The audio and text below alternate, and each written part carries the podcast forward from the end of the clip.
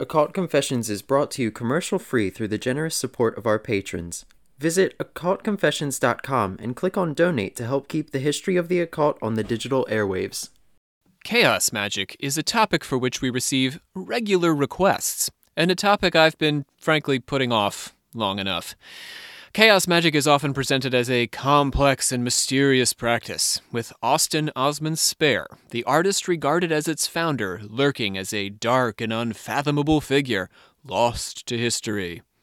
In truth, chaos magic is no more complicated than any of the subjects we cover on the podcast, and Spare no more incomprehensible than any of the magicians we've discussed.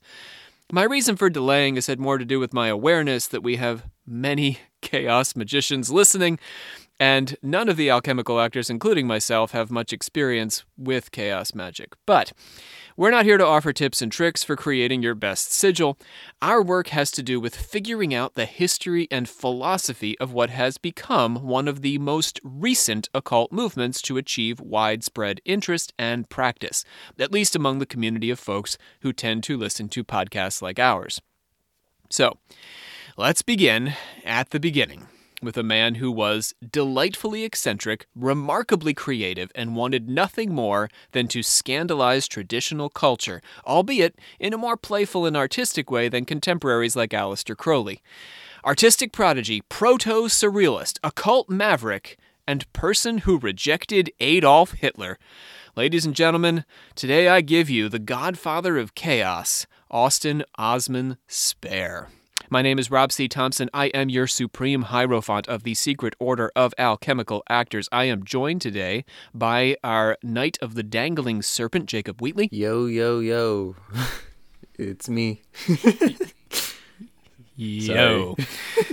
Yo ho Yeah. ho. And, and a barrel of rum. and uh, as is traditional, Olivia Literal, Grand Master of the Order. Hello. So, guys, um, I know this is going to come as unwelcome news to both of you, but it, this is our Christmas episode, basically. This is the last episode before the holiday. Boo. Boo that we- there won't be another episode before Christmas. Or, Boo, Christmas. Yeah, down with Christmas. yeah. I've got to say, I've I've always had mixed feelings about the holiday. I think I wouldn't um, be so hostile to the Christmas season if it just happened on like a day or even a week. Like if it was a week of Christmas, I think I might be all right with it. For or sure. a day of Christmas, but it's the it's there's so much Christmas in America. Like our European listeners and folks in Australia, I don't know. I, I've never been outside of the U.S. at Christmas time. Um, I've been all over the world, but I've never been. Yeah, I'm always it's always spring. I'm traveling or fall. So let us know. I'm, I'd be curious to know. Does Christmas just explode all over you, beginning around I don't know, November first, like the day yeah, after it's like people, as soon as Halloween is done, they're like, I have my tree up. It's November 1st. And it's like, we didn't even vote yet. Like, chill. Exactly. Oh, I do have a toddler now, so I'm gonna we're gonna go out tomorrow and uh, celebrate a pagan tradition and uh, cut down Oh. some greenery and bring it into the house. hell yeah. Get that Yule log. Yeah. yeah, get that Yule log. Hashtag get that Yule log. Yeah, yeah. Uh, are you are you guys doing anything for the holiday? Uh, no, I'm trying to avoid people as much as I can, which is a usual Christmas tradition for me. Um, stay inside and not talk to anyone. Well, I mean, it's a COVID That's- holiday, so we're we're not traveling. That's true. so- My uh, mom just let me know that she never actually took down her fake tree. It's just been hiding in like a closed off like front room. Like, she threw a blanket room. over it. No, she just no one goes in there. It's like a formal room. So like Oh, fancy. she Just just, has close the doors. It, yeah, the the d- drawers are just closed and like she's just kept it up, decorated, and she's just like, I don't have Gonna to open do the it doors. now. That's been like paused Yeah. in time. Yeah, so I love that. Props to her. That's fantastic. She's the I Miss told her- Havisham of uh, Christmas. I told her it was brilliant, to be honest, because yes. you know, This is our Christmas room. We close it. And we Yeah. open it. We open oh, We the o- room one 'cause- time a year. we only go in there on Christmas morning. Like, so it's like, I don't know, it's very weird. We, the members of, the the secret Secret Order Order of of, al- alchemical actors. actors, Do do solemnly solemnly commit commit ourselves ourselves to a to a full and and honest honest and telling honest telling of the of, of the history of the occult as far as we we know know it. Let's open up those plugs. Plug. Plug.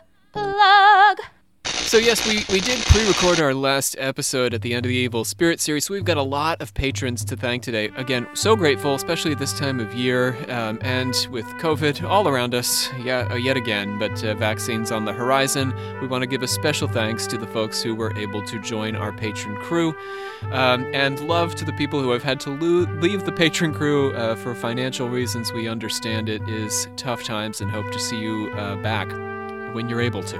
No rush. We want to thank Eileen C.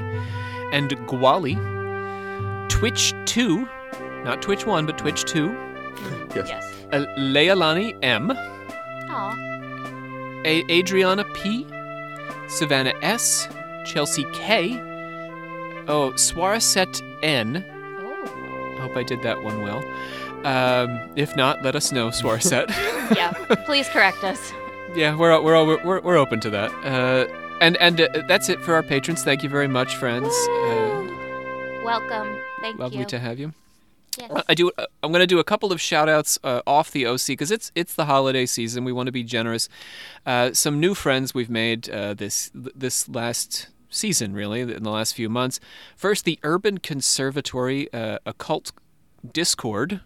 So these folks uh, run classes, and I, I had the uh, chance to visit Orion uh, and the the folks in the uh, Urban Conservatory class. So check them out on Discord. I, I don't I there was the I, I've only had access to Discord a couple of times and generally through people who are better at this than me. So um, I don't know how you find them on Discord, but those of you who do know, Jacob, you I know these do. things. You just have to get the link from them to join the server. Well, where would you have to go to get the link? You have to like find them on social media. yeah, you media. would have to like contact them typically, or sometimes um if they have like a Instagram or Facebook or something, a lot of um uh servers they'll just put the link in like their bio typically. But if not, it's easier to just reach out to them. Well, Yeah, find us on maybe- social media and we'll we'll Yeah. link to them. Maybe we can put it in the Facebook Yeah. group or something. Yeah. Yeah, yeah, we'll put I it. know a lot yeah. of people have messaged me before asking about like where can I find like occult groups or occult learning groups, whatever you wanna. So, yeah, Yeah, that would and they good. listen to our podcast uh, over at the Urban Conservatory. So super cool. Um, and I do want to mention Lux Occult just one more time. The Lux Occult podcast uh, that I uh, did an, an episode on over with Luxa, and uh, we're gonna have Luxa do uh, come and guest with us because it's a Chaos Magic Oh. podcast she runs. Nice. Okay, let's close up those plugs. Plug, plug, plug. Austin Osman Spare was born on the 20th of December, 1886. This is perfect timing, right? In honor of his birth. Oh, I was like, what? Yeah, we're, we're just a couple days away. Wow. Yeah. I Well, when didn't we get- when we post this, we're only going to be a couple days away from his birthday. yeah, I didn't get that. But no, it's not 1886, It's- Olivia. I agree. now I understand. It's like 10:30, guys. I'm not here. Mm. I'm sorry. this is early for Olivia. It is. Brunch brunch is early in the morning. Yes. Uh, so Spare was the son of a policeman and the grandson of a marine on his mother's side. He would grow up having a better relationship with his father actually than his mother. He grew up in the middle class London neighborhood of uh, Kensington. Oh, Kennington. Sorry, not Kensington. Kennington. He was an athletic child and enjoyed boxing, wrestling, cycling, and even cricket, Ah, Oh. which is How classic. incomprehensible to us the Americans. fanciest Yeah. of sports. Please, we do It not is. understand. The fancy mean, sport that golf can go on for pretty- days. I played it one time. You played cricket, I did. How long did it last? Did you play like a full, like long ass game? I tried to. like, a- It didn't work out too well. Yeah. They tried teaching. You just yeah, left? no, they tried teaching me as I was playing, and it just it didn't work out. If it's not Alice in Wonderland themed, like I'm not into it. Yeah. You know? S- croquet, you mean? Yeah, like in the movie. Mm-hmm. Like Yeah, they- that's not cricket. things. That's croquet. Oh shit! yeah, Really? those are not the same thing. Damn. What the f- This do is- I know? We're here to learn. Yeah. We're here to learn. Wait, what's the? Di- no, this is so off topic. You Cricket can't is a teach me com- the difference cricket's like now. baseball, but it's not baseball. Yeah, you But have what's like the a paddle. difference between? Croquet is just it's like a lawn sport. Yeah. sport. I thought they both sport, were don't lawn sports. No, no, no, no. Oh, wait. cricket's like a real. What are they playing in Heather's? That's Jacob? croquet. Also. Oh, okay, got it. I've also seen Heather's. Spare Okay, was well- particularly interested. Spare. Let's get back to Spare. I'm sorry. Our poor audience have been waiting. We've been I'm so yammering sorry. about Christmas. Okay. Sp- Austin Osman Spare was particularly interested in uh, drawing. He liked to draw and spent most of his free time with pencil and paper. He drew caricatures to amuse his classmates, and his father hung his work on the walls, taking great pride in his son's art. Yeah, that's sweet. Yeah. Spare, who had a tendency to self mythologize, albeit with a grain of truth in the stories he told about his life, described his mother as cold, claiming that she never kissed him. Oh, hmm. He developed a second maternal relationship with a woman named Mrs. Patterson, a person who he may or may not a person who may or may not have existed. According to Spare, she indoctrinated him into the world of magic and occultism and started him on a path that would lead him to study the work of Helena Blavatsky and meet Aleister Crowley. Spare referred to Mrs. Patterson, a fortune teller who never accepted a fee for her services, as a second mother and claimed she was the only person he'd ever met who could materialize her own thoughts. Often, Oh. in the midst of discussing the future with a client, Patterson would materialize the event she foretold, and that event always came to pass. Spare also uh, accomplished this feat, but more erratically. He couldn't control it as well. And that was later in life. His friend, admirer, and fellow occultist, Kenneth Grant, told a story of two dabblers in the occult coming to call on Spare to conjure an elemental. So let's let's hear a little illustration from Grant of how Spare was able to perform this trick. Spare tried to dissuade them, explaining that such creatures were subconscious autonoma, inhibiting the human psyche at levels normally inaccessible to the conscious mind. As they almost always embodied atavistic urges and propensities, it was an act of folly to invoke them as their intrusion into waking life could be extremely dangerous. But the Smatters did not take him seriously. Using his own method of elemental evocation, Spare set to work. Nothing happened for some time, then a greenish vapor resembling fluid seaweed gradually invaded the room. Tenuous fingers of mist began to congeal into a definite, organized shape. It entered into their mist, gaining more solidity with each successive moment. The atmosphere grew miasmic with its presence, and an overpowering stench accompanied it. And in the massive cloud of horror that enveloped them, two pinpoints of fire glowed like eyes, blinking in an idiot face which suddenly seemed to fill all space. As it grew in size, the couple panicked and implored Spare to drive the thing away. He banished it accordingly. It seemed to crinkle and diminish, then it fell apart like a blanket, swiftly disintegrating. But while it had cohered and hung in the room like a cloud, it was virtually opaque and tangible, and it reeked of evil. Grant reported undoubtedly via Spare himself that within weeks one of the pair was dead and the other committed to an asylum. In 1900, at the age of 13, Spare was apprenticed to a printer and poster designer, Sir Joseph Causton, and the Sons of the Clapham Road. Oh, Sons on the Clapham Road. Either way. When some design work he was doing on his lunch break was noticed by two well connected visitors, they recommended him to the Royal College of Art in South Kensington. He was Kensington this time. He was tall and handsome, but young and shy, and perceived as aloof by most, most of the other students at the college, except, that is, for Sylvia Pankhurst. Daughter of the political activist Emmeline Pankhurst, a very um, if you're from the UK, I'm sorry, you already know this, but Emmeline Pankhurst is a major feminist figure and suffrage figure uh, of the 19th century. Uh, Sylvia would go on to become a leading figure in England's suffrage movement herself, uh, going to prison 15 times over during her lifetime, where she was often force fed because she would go on hunger strikes while imprisoned. That's Wow. a tough Pa- bitch. yeah. Pankhurst and Spare would be lifelong friends starting at the college, which was an art college that was widely considered an inferior place to try and acquire anything like skills in art. Regardless of his uh, poor training, Spare's natural talent shone through and he became a kind of teenage prodigy. In 1904, at the age of 17, he had his first public showing at the Newington Public Library, and his father submitted two of his drawings to the Royal Academy of Arts. One of the pieces, a bookplate, was accepted, making Spare the youngest exhibitor at the time, if not in the history of the Academy.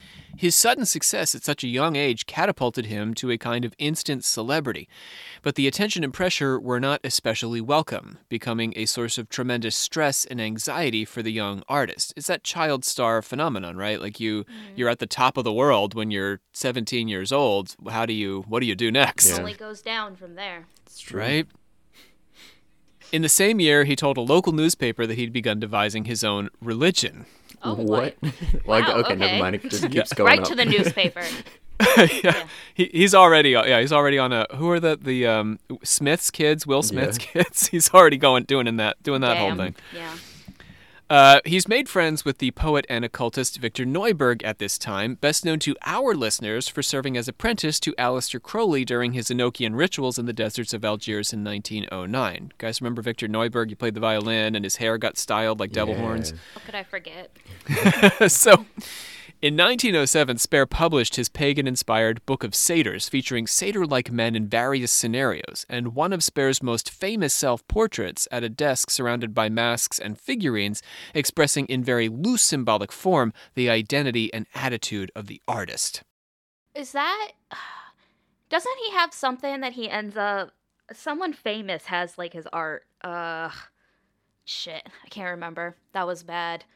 Comment to make. I want to say it was someone from like Led Zeppelin, but maybe I'm wrong. It's like what a that like, Like, Jimmy Page? Maybe like someone. Jimmy Page would be the one, I think. His like self portrait or something. Is that what you're talking about? No. This is yeah. He he did a number of self portraits, but this one's Oh, the most famous of them. It's got his it's this desk of weird tchotchkes all around it. After publishing Satyrs, he had his first West End exhibition at the Bruton Gallery, where George Bernard Shaw first commented on his work, calling it too strong medicine for the average man. That's what people have also said about me too. I have heard that. Yes, Jacob. Shaw was sort of great at like saying things about other people's art. Um, he- he- I mean, he, he's just this great commentator of the period. So I, I think that was kind of like a compliment. It was just I like his work is too intense for people. Okay. I thought it was like a backhanded compliment, but Uh, there, there's always a little bit of element of that, I think. But Shaw wasn't the only ce- celebrity to cross Spare's path at this exhibition. Also, at the Bruton Gallery, Spare first encountered, here we go, Aleister Crowley. Ah! Striding up to him, the beast announced himself as the vice regent of God upon Man, earth. what a man. fucking right. Crowley admired Spare's art and was among a growing crew of his patrons. Remember, Crowley was reasonably wealthy um, at varying points of his life. Wait, so where is he right now? Like in his It's 1907. status? Okay. Crowley, Crowley's he's he's this is like his you know rising occult years. He's pretty Okay, yeah. famous, especially in those circles.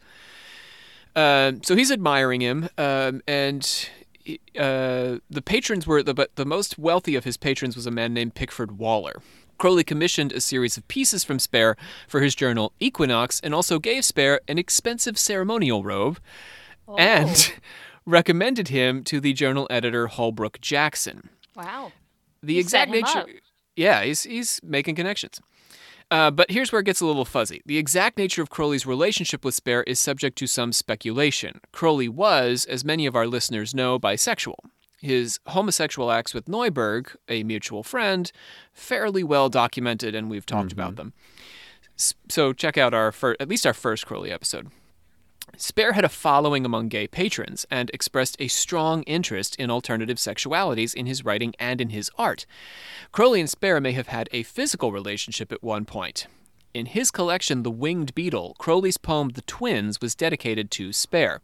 Jacob, I'm actually going to have you read this uh, segment of the poem because you, you've done Crowley's voice for us, Uh, right? Yeah, I have. All right, check it out. Give it a read. I, O son of my mother, that snarled and clawed in her womb, as now we rave in our rapture, I know thee, I love thee, brother. Incestuous males that consume the light and life that we capture, come then, conquer and kiss me, says the poet. Come, what hinders? Believe me. Pretty hot. So they were definitely Oh. banging, right? dang. Like definitely, yeah, that Uh, it's dedicated to that- spare, yeah. definitely. that was banging. pretty Okay, cool. explicit, right? Like Yeah, that If was they like weren't in banging- your face. They It- wanted it could to. be that yeah, Crowley wanted he, to at he was least. definitely making some moves. I'm not, you I know, respect his bringing game. up twincest for no one. Yeah. You know, only only only girls I'm really into do I talk about incest really, with. Yeah. just really special Oh, yeah. people. You know. Okay, so uh, in the poem they go on to writhe and thrill and blithe and lithe I bet they um, do. Until the spasm that kills them. Oh, Oh my man. god. Get really heated, hot Super and heavy. hot. Oh god, I'm so immature. That's amazing. So Sp- Spare Spare actually joined Crowley's uh, Argenteum Astrum in July 1909, being only the seventh member of that group. Oh, He was clearly inspired by Crowley's ideas as reflected in his own occult practice, but he also took much of Crowley's performance of self with a grain of salt. I'll tell you what I mean by that. One of my favorite stories that Spare told about him and Crowley, uh, which we have to take with our own grain of salt because it involves two of the more notorious fabricators of the time period, namely Aleister Crowley and Austin Osman Spare. The story goes like this. It begins with the fact that Crowley enjoyed exotic foods, especially aphrodisiacs. So, one day, Spare prepared some cakes for Crowley for an afternoon tea, telling him that they'd been derived from an old Chinese Tang Dynasty recipe. As Crowley was enjoying the cakes, Spare uh, bubbled and boiled over with the secret of the incredibly gross practical joke he'd played. The cakes, he said, had been made with horse and dog feces. Poop. Th- but this is the best part. Spare reports that for his part, Crowley retained his bland expression and said simply, I guessed as much. wow. That's on brand, maybe. okay. You are eating horse like, poop. So, I guessed as much. You know, Your he's point. rolling with the punches. It's I respect it. Yeah. I mean, Crowley was known for eating all sorts of gross things, so. In any case, uh, relations between the two eventually soured, as relations between Crowley and pretty much anyone always did. Um, and that's all we have to say about that uh, exchange. Around this same time, Spare met his future mother in law sitting at a bar in a public house, or a pub, as, as you might call them. Short for public house. She told him about her daughter, uh, Eily, a chorus girl with a baby whose father had abandoned her.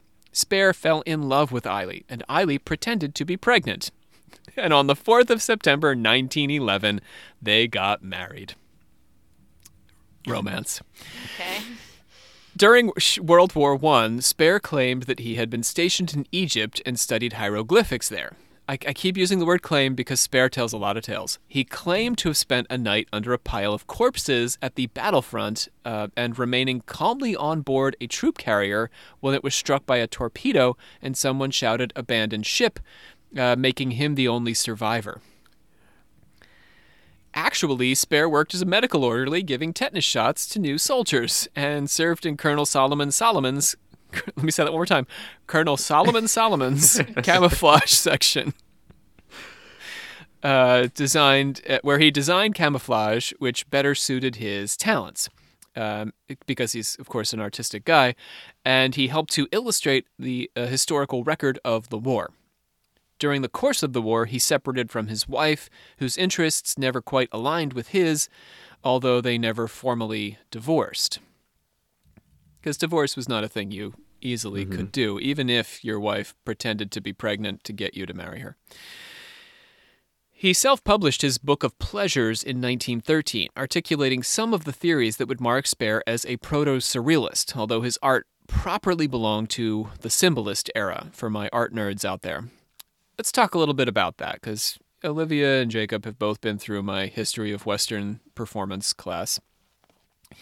Symbolism took its inspiration from the ancient pagan culture, well, various pagan cultures, and sought to express the inner rather than the external actions of its subjects. It's interested in the inner life. Symbolism communicates the barely conscious rather than the unconscious or subconscious using open symbols that are evocative but whose meaning is uncertain. I'll give you an example that uh, maybe most of my, our listeners are probably familiar with. Edgar Allan Poe was considered an early symbolist. He was before the, you know, big period of symbolism which was the late 19th century into the early early 20th. His raven speaks to the inner pain and struggle of the central character in the poem The Raven. But what it actually represents, the character's death or maybe some form of guilt or just anguish, it's not possible for us to pin that down. That's how symbolism functions. So while we have these symbols that are doing all this expression of our inner life, we can't say exactly what they mean. Then we know we're working with symbolism. Chekhov, seagull, all these sorts of symbols out there. Like, what the hell is the seagull? We don't know. Uh, the telltale heart, to some extent, although it's a bit more obvious, but the raven is p- sort of perfect. The multicolored rooms in the mask of the Red Death, um, or oft referenced cask in the cask of Amontillado, or Amontillado. Oh no. Some debate about that. I'm having Uh, That's what flashbacks I was about right to say, now. like PTSD from this. Yeah, we've done a lot of Poe stories, uh, but also we don't know what those exactly mean. The, the the meaning of those is sort of open and open to interpretation. They evoke many associations. In the case of the Red Death, excess and pleasure and arrogance and preoccupation. Also, the cask, really the same things. Um, but they're all of these things, and they're also something more than all of these things. That's the essence of symbolism. So Spare's satyr-like men and goats and figurines and masks and animal heads and skulls, all on his desk with him behind them. They're all sort of serving a similar purpose. They create a feeling that draws out the interaction of the subject, but they slither away from being assigned any single meaning. Does that make sense? yeah. You guys Yeah. remember this from class? Do you think it would make sense if you didn't remember this from class? Those who haven't had class with me, of our listeners, who are a whole lot more of people than you. I mean, I would assume so. Okay, cool. Yeah. Write us if you'd like me to explain symbolism some more. After the war, Spare developed an interest in radio, a hobby that would sometimes help him to make ends meet when times were tight. In the 1930s, he began experimenting with, well, anamorphs, is what he called them, which was a kind of painting that distorts the image by elongating it. The style uh, has become popular with street art to make it appear like there are three dimensional things playing with the viewer's depth perception. Have you seen you like this? move from different angles and it like changes it.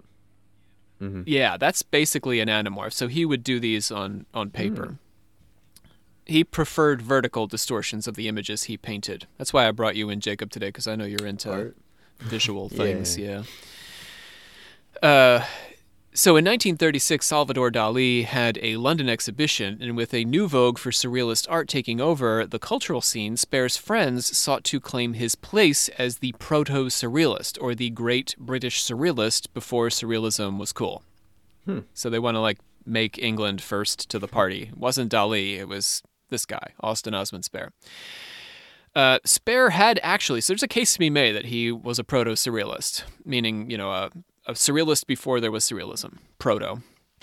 He had championed automatic drawing and automatic writing, guided by subconscious familiars from very early in his career. So when we think about surrealism, that's really what we're talking about is the expression of subconscious thought. And he was already engaged in a lot of that with his occult practice and also with his art. His surrealist forecast racing cards involved secret messages that purchasers were meant to memorize before destroying the mm-hmm. cards, allowing the message to percolate in the subconscious. This is going to become big to his chaos magic theory, or his theories that, you know, would go on to inspire chaos magic. Surrealism had its most productive life in painting, although its great progenitor, Andre Breton, also favored its presence in literature through the practice of automatic writing. Automatic anything is an attempt to express the subconscious or unconscious thoughts of the artist out into the world without the intervention of the ego or conscious mind. The artist writes or draws without thinking. Surrealism utilized art as a vehicle to achieve a synthesis between dreams and reality, easily seen in the work of Dali or Rene Magritte or uh, Max Ernst or Man Ray. Things you can all you can Google after the episode. Like writing it down. Like Ma- ah yes. Yes, yes. Uh, well, you know, Rene Magritte's got the train coming out of the fireplace, and Dali's got all the you know distorted clocks and things. It's this dream world, this dream reality. They wanted to make the familiar, meaning the quotidian aspects of our ordinary lives, strange in the way that dreams make the contents of our lives unfamiliar and sometimes threatening. Dali's melting clocks or Man Ray's overlay of a violin's markings on a woman's naked back essentially make the violin and the woman strange to us, mm-hmm. right? They become unusual through our perception. Much of Spare's occultism had a powerful surrealist feeling to it, with spirits as his intermediaries with the subconscious realm. Breaking the control of the ego and delving into the depths of the subconscious was the occultist's prime objective. The soul is the ancestral animals, the body the knowledge. This omnivorous soul, how lasty. It would seem to be everlasting in its suicide. Complex desire is the further creation of different desire, not the realization of particular desire. Make thy desire subconscious. The organic is creative impulse to will. Beware of thy desire. Let it be something that implies nothing but itself. Producing desired objects and results is about forgetting the desire so that the subconscious mind can work on realizing it. A conscious request is not nearly as powerful as a subconscious request, and so rather than ask the spirits or the universe for a Cadillac, the magician should forget that he wants a Cadillac, and the Cadillac will in due time arrive by the power of the subconscious. That's that's yeah, that's what I do in life too. Just will it. Yeah, well, you will, but you will it and then you forget it. So it's not Ah, exactly the okay. secret. You got to will it, you know, put it in your head, law of attraction, I guess, but it's not quite that. It's not that new uh-huh. age principle because you've got to forget that you want it. Otherwise, your subconscious mind can't work the hmm. problem. If you read Spare closely, it appears that the desire for anything in particular, like a mm-hmm. Cadillac, is actually an error. Desire should be its own end, meaning that there should be no object in the conscious, physical world that you actually want. The subjects of desire should be the desires themselves. We should just be cultivating desire. I desire to have more desire.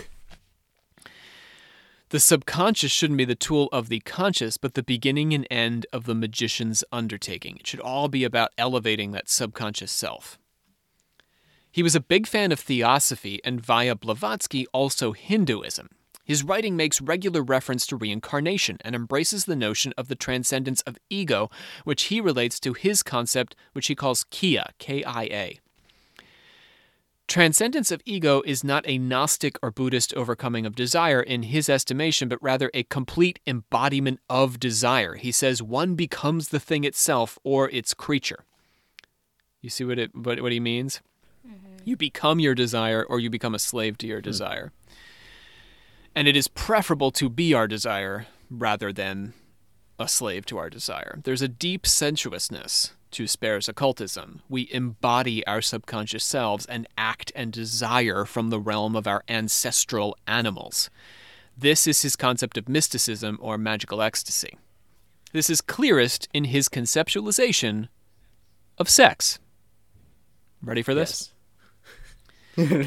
Always. Jacob's always ready. always ready for sex talk.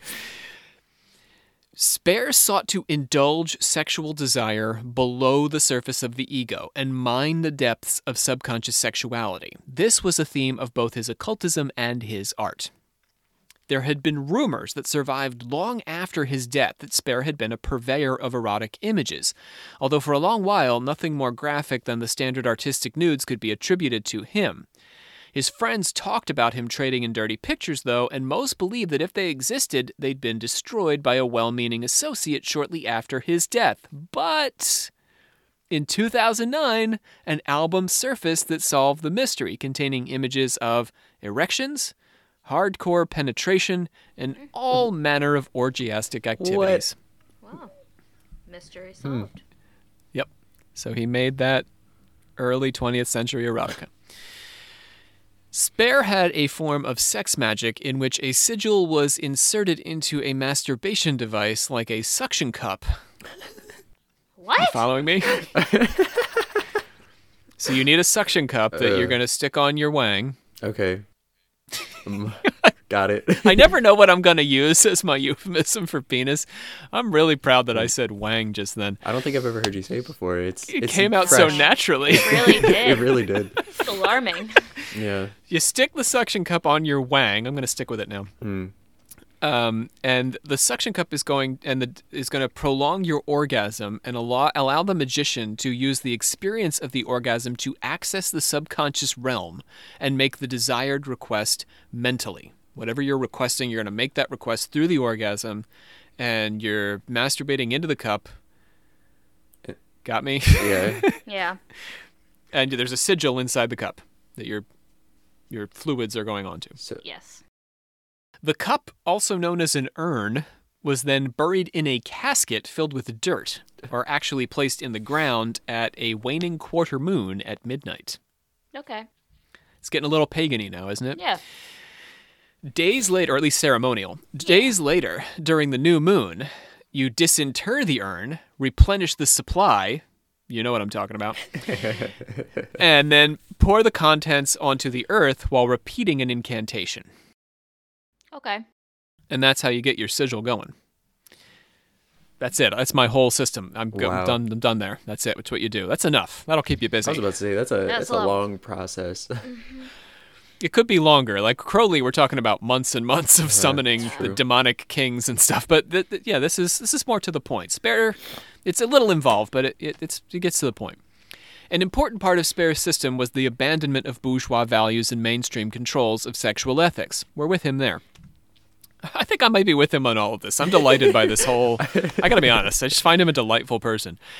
Only when a person thought and acted from their own values, particularly sexual values and desires, could they be truly free and capable of accomplishing magical ends. I'm going to say this again because I think this is so important. Only when a person thought and acted from their own values, particularly their sexual values and desires, could they be truly free and capable of accomplishing magical ends. wow, that's really nice. Yeah, be you, right? I mean, here's a man long before we, we've sort of like conceptualized homosexuality. Maybe mm-hmm. not long before, but like we're still not at a period where we're saying there are no gay rights in 1930. There really wasn't until recently. So yeah, Right. I mean, let alone the you know the the, the newest trends, you know, with trans rights and and uh, non-binary, I- I- and yet he's saying essentially to all of these people, but also you know you and me, Olivia, get those fantasies out there. Don't be ashamed of them. Embrace them, and then you can truly embrace your power. It's like a little touch of Satanism, just like a drop of Satanism in there. just a little You know? drop. just a little drop. Or Satanism is drawing drops from him. Yeah, true. Yeah. In The Anathema of Zos, one of his later works, which Spare wrote automatically, he tells the story of a matting horde of stinking humanity who seeks enlightenment from his protagonist, namely Zos. Deeply contemptuous of his audience, but anxious for the opportunity to speak, the cantankerous Zos gives a sermon and then falls into a deep sleep. When he awakens, he discovers himself surrounded by swine and wonders if he had been speaking to pigs the whole time. Hmm. Yeah, love that symbolism. I, who enjoy my body with unwearied tread, would rather pack with wolves than enter your pest houses. You've muddled time and ego. Think ye to curb the semen sentimentally? You deny sexuality with tinsel ethics, live by slaughter, pray to greater idiots. In The Focus of Life, Spare expressed impatience with traditional heteronormative monogamy. He privileged, somewhat vaguely, alternative sexualities, but also self pleasure, the title of his first book. A lot of crusading against masturbation through the 19th century and into the 20th century, even up to now, right? Yeah. Uh, even in the occult communities, there is there are prohibitions against masturbation. Uh, but he's saying, go for it, have fun. I like this dude. Cast into demoniacal molds, human nature is the worst possible nature. The degenerate need women. Dispense with that part of thyself. Awake. The time has come for new sexualities. Then would be occasion for greater pleasures. To improve the species, ye men must love one another. Will unto self love, the unexhausted, the procreative of ecstasy. Where is life, there is will unto pleasure, however paradoxical the manifestation. Spare's sexual ectoplasm apparently engendered elemental automata who would proceed to have sex with each other during his workings. So, like golems, little sex golems. I don't know why it just sex golem sounds funny. Sorry. sex. Maybe that's that'll be our next merch item of sex golems. Sex golems. Uh, another theme of Spare's sex or sex golem. It could be like be, that's a label. There you go. oh, just like a little name tag, like on his shirt. It just says "Sex Golem." Sex golem. Yeah. I'm an occult confession sex golem. That should be a Patreon tier level. Oh yeah. sex golem. Is That's that the, top- lowest or the highest no, tier? That's, the, the, top, tier. Oh, Top most tier. definitely. Another theme of his sexual magic and his art was the transformation of age into sensuous and alluring youth. Spare believed that personal transfor- transmutation of the traditionally ugly into something beautiful opened onto new pleasures beyond fear.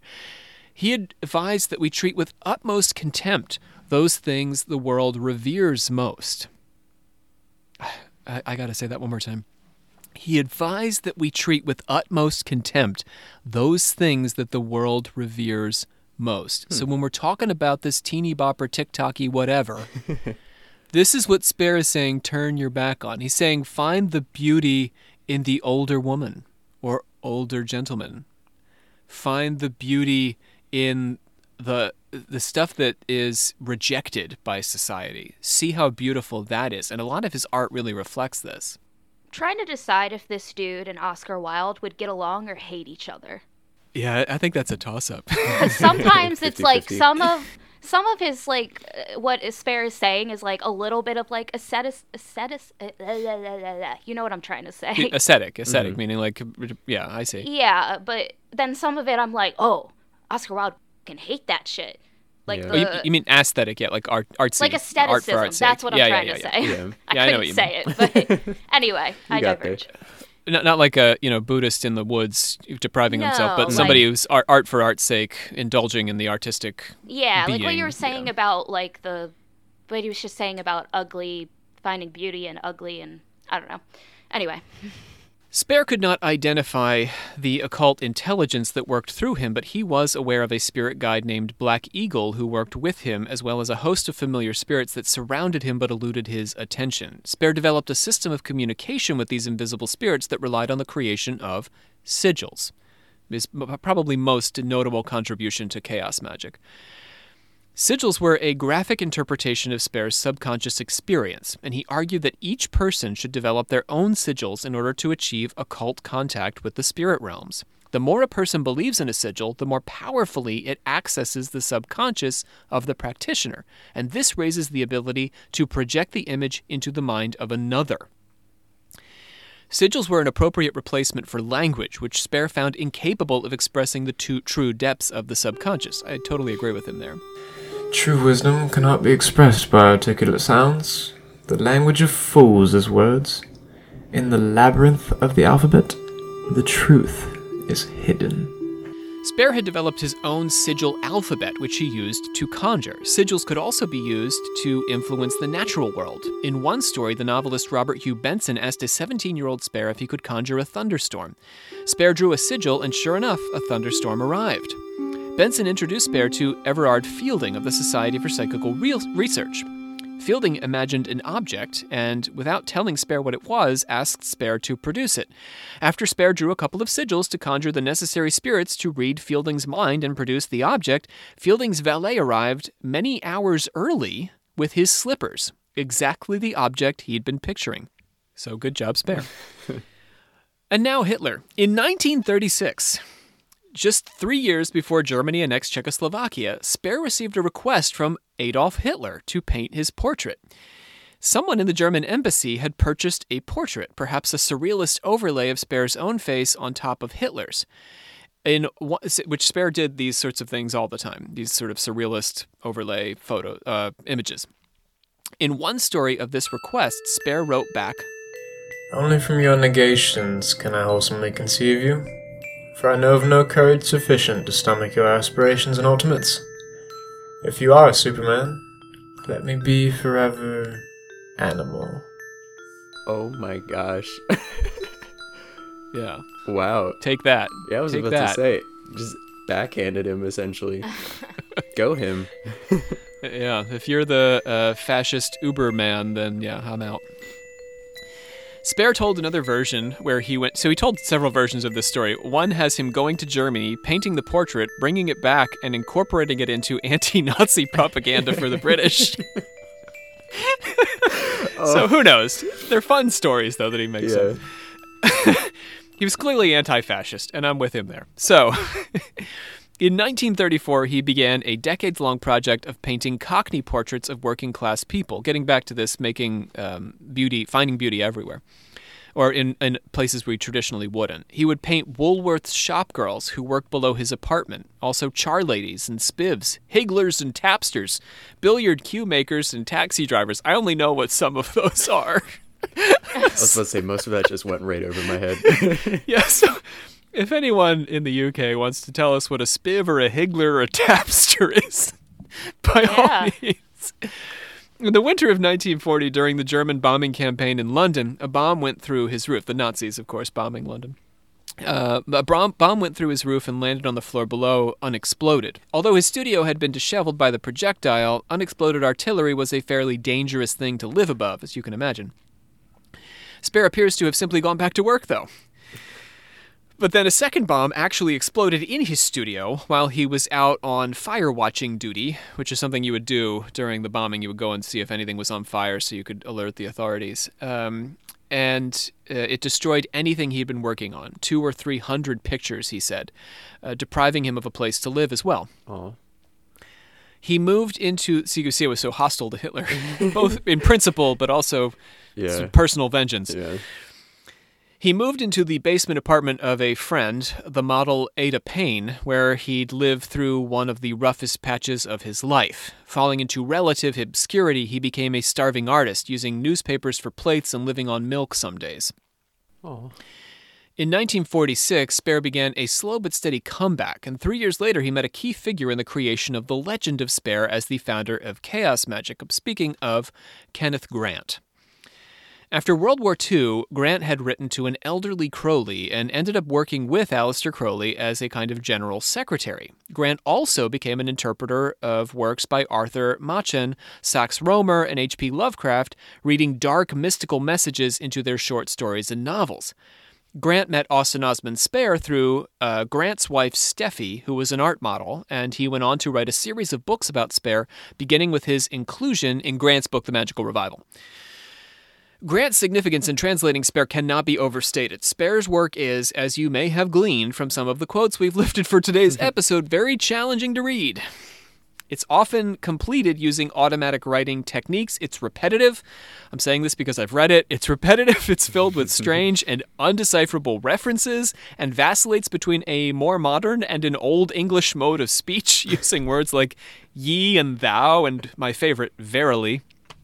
It's a fun word. Right? We should use, we just work that into a conversation more often. Beyond that, Spare was, despite his relative genius, a largely forgotten figure, and wouldn't have drawn the interest of this podcast or our listeners but for Grant promoting him as what would become the first Chaos Magician, adopting Grant's explanation of Spare's process as the seeds for the Chaos Magician's own work. He literally is not the first Chaos Magician. Those guys don't come around until the 1970s, but they sort of consider Spare the godfather or grandfather. Grant formed a religion, and, and this is all based on Grant's work, what Kenneth Grant had to say about him. He so Grant formed a religion based on Spare's ideas, which he called the Zoskia cultus. It never, it, it- it was never formally organized as any sort of cult or fraternal body, though. It was more theoretical. Mm-hmm. At the time, Grant was focused on creating his own lodge, the new Isis Lodge, within Crowley's OTO, shortly after Master Crowley's death. Grant's own occultism was a blend of various sources, including Crowley, but also Spare, Hinduism, and even some UFOology. So, I don't want to give the impression that Grant practiced as an Austin Osman Spare uh, traditionalist. He rather he established a spare practice that he incorporated into his practice and encouraged others to do the same. Grant, by the way, is also incredibly difficult to read. He writes a lot of books, but a lot they're, they're often very difficult to get through. With his wife Steffi, he introduced Spare to Gerald Gardner, a founder of the modern neo pagan movement, and the two argued over who had actually ever encountered a real witch cult. Can you imagine this meeting? Gardner claimed to have based his witch religion on a real coven he discovered and studied with. Spare and his Mrs. Paterson, uh, but also vivid dreams of witches' Sabbats, which informed his impression of the so called witch cult, more or less formed that argument. So Spare said, Well, I knew him first. Gardner's saying, Well, I knew him first. Spare claimed to have assisted Gardner to lift a curse that had been placed on him in exchange for a check for the Royal Society for the Prevention of Cruelty to Animals. So Spare said, Spare said, I'll help you lift this curse if you donate to the, the uh, prevention of cruelty of animals. I love that. Love that. Yeah. Oh my gosh, that's so cool. The donation was actually part of the ritual, so the donation was part of lifting the curse. wow. In return, Spare sent him a sigil uh, to return the evil sent against him on a boomerang principle. So, uh, sort of keep the send the evil back to where it came from. In 1949, Spare started doing pub shows, gallery exhibitions in pub houses where he sold his art for the for a price uh, that regular people could afford. So he becomes a sort of public artist. His pub shows were a great success and helped raise Spare out of his financial straits. In 1955, he appeared on the program Unusual Beliefs, unaware that the premise of the show was to mock its subjects for their unusual beliefs. The show took Spare's words out of context and broadcast his assertion that he could kill a man in two weeks with a curse for comic effect. Jeez. Yeah, but you know, in curses that kill, we we this is it's possible. Yeah. Mm-hmm. It's conceivable. The television program would not have been especially impressed by the coincidence, though, between Spare's claims and those of tribal cultures where people do die of the evil eye. Uh, so let's bring it on home here. Spare died on the 15th of May, 1956, having lived an eccentric life, bridging the worlds of art and occultism. He was ahead of his time, both in his surrealist artistic techniques and in his theories that would go on to inspire chaos magic. As with most men ahead of his time, he lived on the margins. Hailed as a boy genius, he spent most of his life creating in the spaces outside the dominant culture, illuminating forms of beauty that the mainstream tended to call ugly. It's significant that Grant started Spare's religion for him. In Zos, Spare rejected the notion of establishing any fixed system for others to follow, as well as the concept of himself or any man as a genius or guru worthy of following.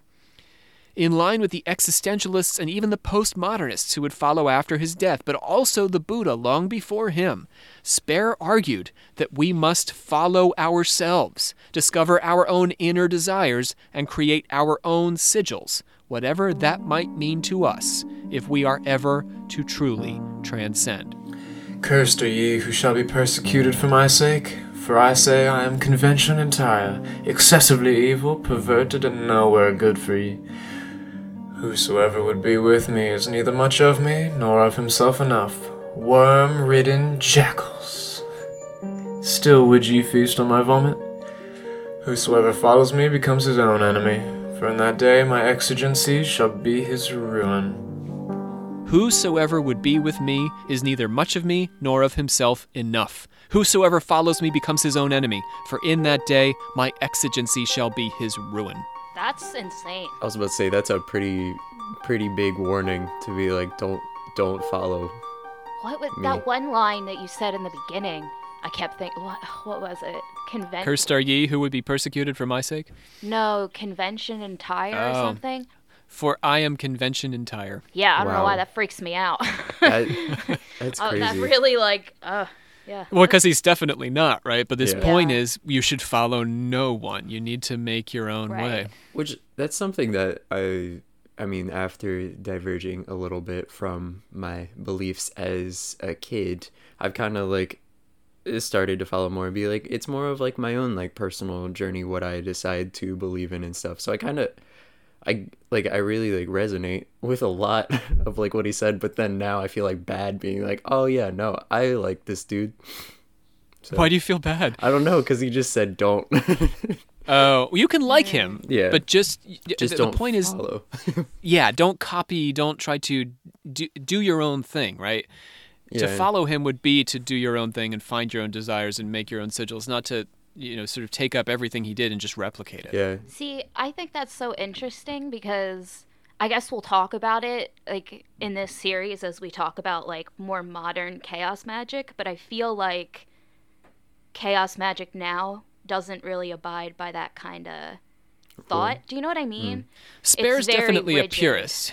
Yeah. There's a lot of yeah. There's I think there are a lot of ceremonial components for some chaos magicians. I think there's a lot of like variety within the chaos magic community. There are some folks who I think are are very much in a spare tradition who are literally doing their own thing and calling it chaos magic. Yeah.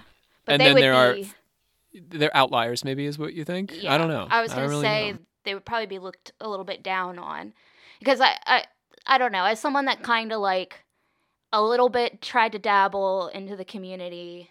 Uh, well, I also I feel like we should put out a little bit of a warning when we do this series. Like, don't just listen to this and then dive in and think you can just start doing chaos magic. Yeah. because uh like uh, it yeah i i think it's really easy to invite a lot of things that you don't want by doing it and not Well, it's one of those things that you, well, for one, you shouldn't just like dive in right away without like knowing, not, I won't say like everything, but like at least having a general like knowledge of what you're getting into.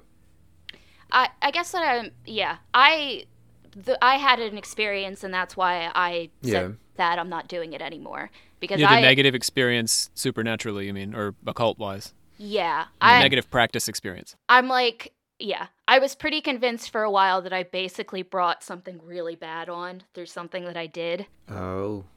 I'm not sure, like, I don't know that I still think that entirely, but I do think it probably coincide. I guess what I'm saying is be careful what you wish for.